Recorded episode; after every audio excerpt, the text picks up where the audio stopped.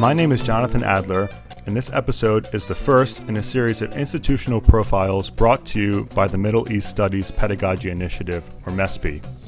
In this series, we'll highlight some of the newest and most noteworthy academic institutions in the region that are helping to advance critical learning in Middle East studies. I'm speaking today with Katy Whiting, the managing director of the Sijal Institute in Amman. Sijal is an Arabic language school and cultural hub in the historic Jabal Amman neighborhood of the Jordanian capital. And full disclosure for our listeners, I attended Sijal as a student for the second half of 2018 so this interview may be colored by my memories of the many happy months that I spent at the school. So, Katy, welcome. I'm, I'm very excited to speak with you today. Thank you so much, Jonathan. I'm excited to be here. Great. Um, so, I thought we'd start for those listeners uh, who may be unfamiliar with Sijal and its program um, by asking you to give us just sort of a general introduction to the school um, and its programs. Of course. So, the Sijal Institute is an Arabic language school and an academic institute where we provide intensive Arabic instruction at all linguistic levels, as well as academic offerings, including seminars, workshops, public lectures, things of that sort. Great. And I mean, could you talk a little bit sort of about the background of the school and perhaps sort of, you know, um, in its founding, what were, what were some of the, the, the gaps in um, Arabic language education that it uh, tried to fill? Of course. So the main idea behind establishing Sijal was to couple language instruction with cultural immersion and critical engagement with issues in the region, whether political or social.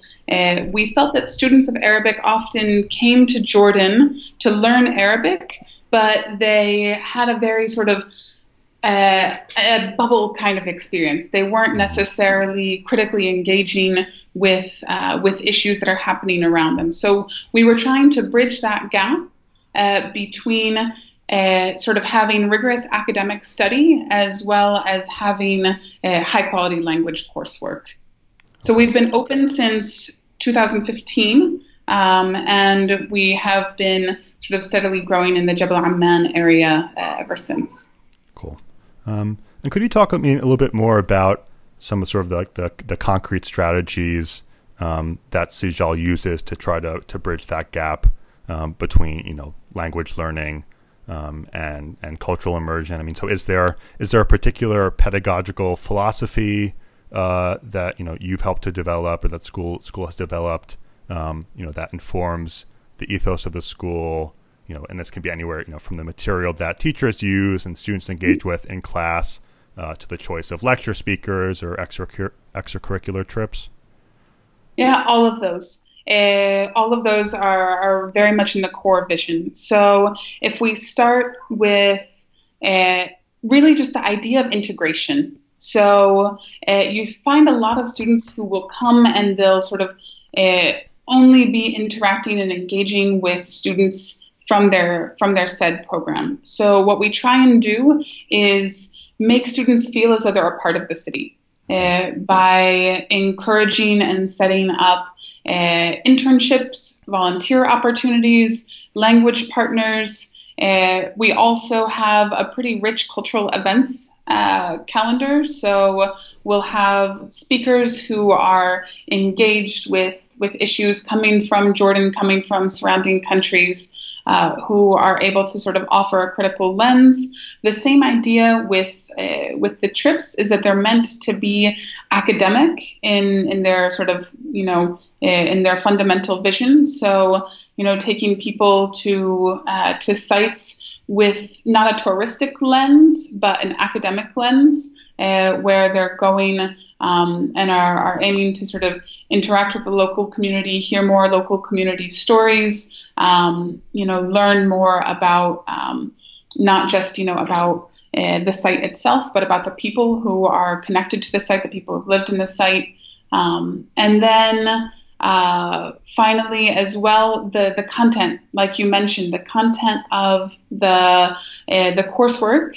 It's always really important to uh, you know, to be constantly reviewing and and changing the the curriculum to make sure that the curriculum is uh, is critical, is academic, is using new sources, is using sources that are engaging, uh, especially at the at the intermediate and advanced levels. You find that students have, um, you know, content that is uh, directly relevant to to their studies and to their interests. You know, we'll be taking from uh, from literature that is, you know, changing the field today, taking from newspapers, magazines, from Jadaliyya, uh, from Al Hudood, from Hibr, from from a lot of the sort of cutting edge places that are that are doing really strong journalistic work in Jordan, um, and you know, sort of uh, in the in the broader region, and making sure that students are are engaging with and grappling with these materials.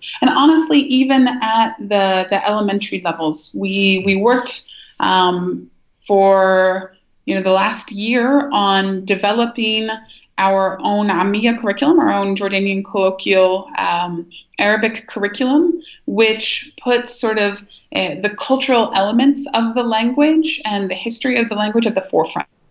So students are not just sort of memorizing lists of, you know, like these are all of the fruits. Mm-hmm. They are, you know, actively out in the area talking with people, meeting people, and, and learning about the the cultural uh, board, you know, the cultural sort of dimension of the language. Mm-hmm.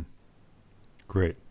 No, and, and on this note, I mean, sort of, you know, one thing that I always think about um, when I reflect on my own language learning journey, uh, you know, is is the, the, the constantly changing regional dynamics. You know, so the fact that perhaps if I if I had been born five or ten years earlier and, and taken the same path, um, that I may have you know seriously considered also studying um, in Damascus or Cairo um, or other yeah. places in the region.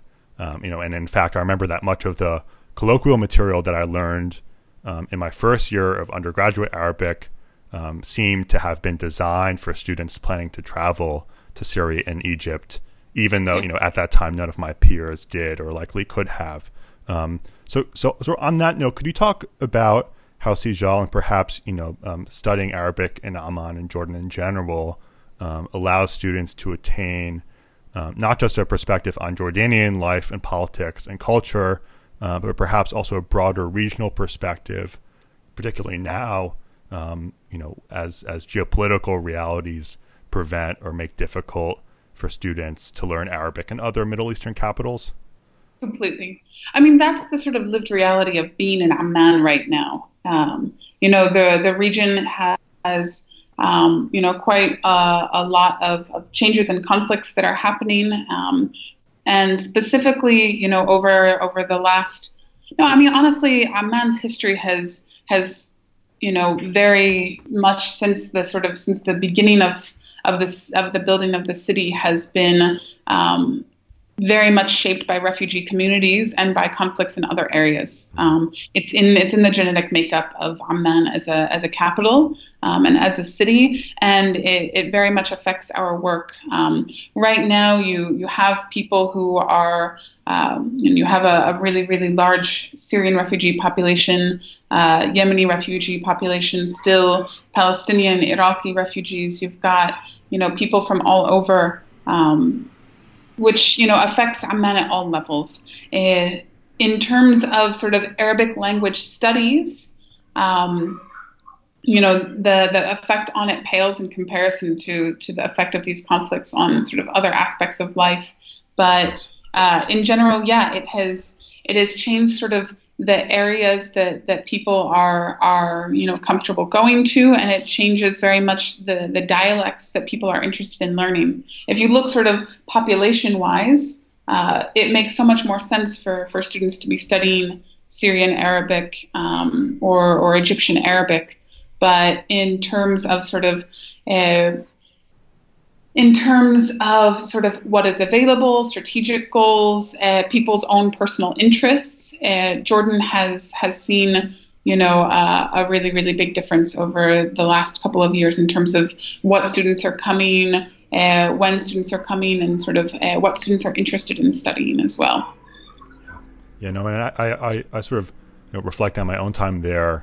Um, it, you know, it's being being in Amman um, for me seemed not just to be an introduction to Jordanian life, but, but even more sort of an, uh, an, um, an immersion into uh, particularly Palestinian, uh, you know, culture and history. Um, you know, given you know at, at Sijal, but also in terms of you know sort of the the events um, okay. going on around uh, Sijal. You know, is so intimately intertwined with Palestinian history. They are the same. You know, Palestinian history and Jordanian history can't be separated. Um, and you know, it's what 60% of the Jordanian population right now is mm-hmm. is of Palestinian background. So we try very much within our instruction, within our curriculum, to, to talk heavily about Palestinian history and to talk about Palestinian issues. So in the summers, we have a content course focusing on Palestinian history. Uh, we almost always have speakers who are talking about Palestinian conflict in, in every semester uh, coursework readings that, that talk about it, as well as um, an educational tour of, of a Palestinian refugee camp most semesters. Mm-hmm. And those we don't take lightly, uh, we take very sensitively because it's always very, very important for students to understand that this is an educational tour. This is a tour uh, for people to learn more about the initiatives that Palestinian refugees have, have taken, to learn more about the history, and to sort of, um, you know, gain uh, experiences with uh, with said people. It's not poverty tourism. It's not you know coming in and um, and sort of taking pictures. Absolutely, it's yeah. creating conversations. Um, between people that wouldn't necessarily have an opportunity to meet otherwise. Hmm. So one other question, um, you know, uh, also reflecting on my on my time in Amman, um, one of my one of my favorite parts of coming to Sijal every day uh, was just being in the space. You know, especially I spent a lot of time uh, in the garden behind the first house. Um, you know, many afternoons studying and enjoying the views and sounds uh, across the city. Um, mm-hmm. So I was wondering if you could talk a little bit more about um, both Sijal houses, uh, but you know, in particular the first one and its history, um, and perhaps also what you think is the value of learning in this kind of uh, environment or a rich, a rich uh, historical environment. Completely. So the Sijal House is a it's a historic building. It dates back to the early 20th century, to the era of the British Mandate when Jordan was known as the Emirates of Transjordan. So it was built by a Syrian family that had settled in Amman as part of the first waves of, uh, of merchants that had arrived from Damascus. Uh, from Damascus, and you can see so many of the the Damascene influences in the architecture of the house itself. Uh, itself, there are fountains in the garden, uh, Syrian tiles, and we worked really, really hard to to preserve this original character um, we wanted the space to be inspiring for teaching and learning, and we wanted it to to retain its uh, its authentic character. So um, we thought a lot about the furniture, the artwork. Uh, we wanted it to reflect contemporary artistic uh, production in Jordan while still sort of um, retaining the the sort of original structure of the building. So when we first moved into the house in, in 2014, it was in a really dismal space. Uh, it it basically needed a complete overhaul. Um, honestly, even some of the tiles weren't even visible at that time. We you know pulled flooring up and things like that. Um, but the focus wasn't in any way on on gutting the building. It was preserving the the sort of fundamental elements of it. Um, so we originally opened in Sijal House, which is right across the street from the famous Books@Cafe uh, at the end of, of Rainbow Street. Um, and then as we as we grew and as our student uh, you know population sizes grew with us, then we expanded into another building up the street. So both buildings we've tried to to cultivate beautiful gardens in, uh, especially gardens that have um, lots of edible uh, components to them olive trees and pomegranate trees and lemon trees and herb gardens. Um, and and we're proud of the of the outcome you know. Uh, I feel as though the the sort of historical air of of the buildings themselves lend very much to students um, you know um, being in sort of that that cultural environment further. Hmm. especially being in Jabal Amman Uh, the location of, of the homes is also sort of historically a very important part of Amman. Um, so you know it's it's one of the oldest neighborhoods um, and and has so many other cultural and artistic institutions that you know we're very much able to benefit from our relationships with. Great. Um, another thing I wanted to talk about, um, you know, was was to give you some time um, to talk about how the program has grown and changed. I mean, I know that Sijal is still relatively young, um, mm-hmm. but I know that there's been a lot of a lot of growth, um, you know, in terms of new programs, um, new initiatives, um, and new you know sort of partnerships in, in Jordan and outside. Um, so perhaps if you could talk a little bit about those, um, as well as any you know obstacle or, or obstacles or challenges that you um, have had to confront as part of you know as part of this uh, developmental process? Yeah. So you know, I remember when I when I first started working at Sijal, uh, we had seven students hmm. and three classrooms, and I remember at the time. Uh, you know, I was very much thinking, okay, well, how are ways that we're going to build the programs? And I remember having to be so strategic on social media to try and not show that we only had seven students coming to all of the events. Uh, so, so since then, alhamdulillah, we, we've experienced uh, quite a lot of growth. It's no longer seven students per semester. We've had uh, faculty-led programs this last year with Northeastern University, University of Houston, uh, Bryn Mawr, Haverford, um, as well as uh, Lincoln High School, uh, which was a, a, great experience. In addition to you know our, our core programs, um, so it's just been uh, it's been running to keep up. Um, you know, we're always trying to think about how we can preserve that family environment, that small environment where everyone has sort of individual attention, everyone knows, you know, the teachers and the students know each other very well, the students know each other very well, and there's that sort of deep bond with every cohort, um, uh, which is harder to do, you know, especially in the summer months when we when we have more programs coming in.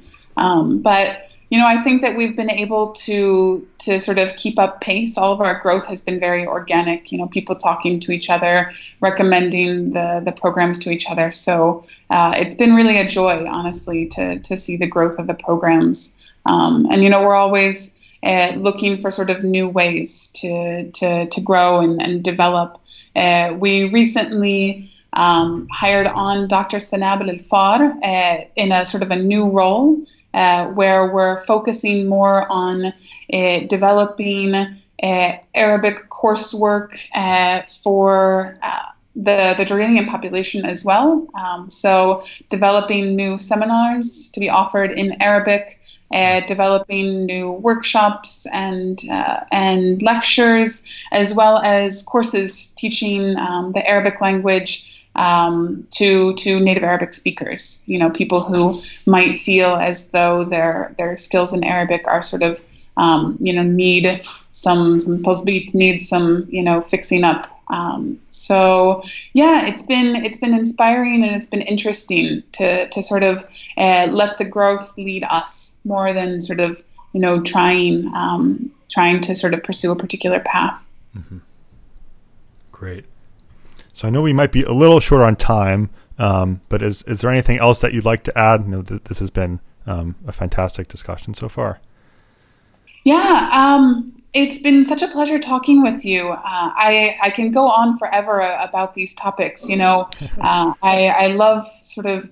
I love thinking about curriculum. I love thinking about sort of how the curriculum itself uh, really shapes the way students interact uh, with with the country and with the, the people that, that they meet. And I think that those questions are are questions that are always sort of important to keep in your mind. You know, if you're mm-hmm. if you're hoping to to teach in a critical manner and to you know um, uh, really sort of guide students to be critical learners. Um, so these are these are important questions that we're always keeping in mind, um, and we're always sort of inspired to to see the work that's going around, uh, you know, um, that's sort of coming up around us in Amman. There's so much movement and so much, you know, interesting initiatives that are happening right now in Amman. So it's beautiful to sort of be here in this time, to be a part of that, to, to work with people, to provide a space for people to really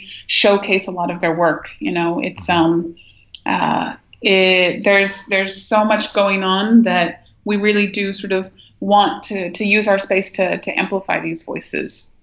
Absolutely. All right. So thanks again, Katy, um, for taking the time to talk with me today. This, this has been a lot of fun. Thank you so much, Jonathan. It was my pleasure.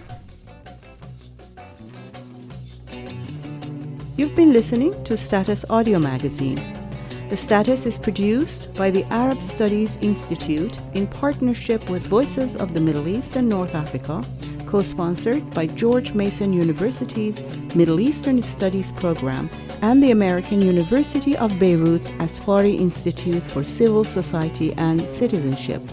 Interested in pitching an interview, a program episode, or becoming a partner? Email our associate producer, Paola Messina, at paola at statushour.com to listen to more conversations, on the scene reports, and discussions. Visit our website, statushour.com, or subscribe via iTunes and listen to us on the go. You can also friend us on Facebook and follow us on Twitter. Thanks for listening, and for more conversations, please visit statushour.com.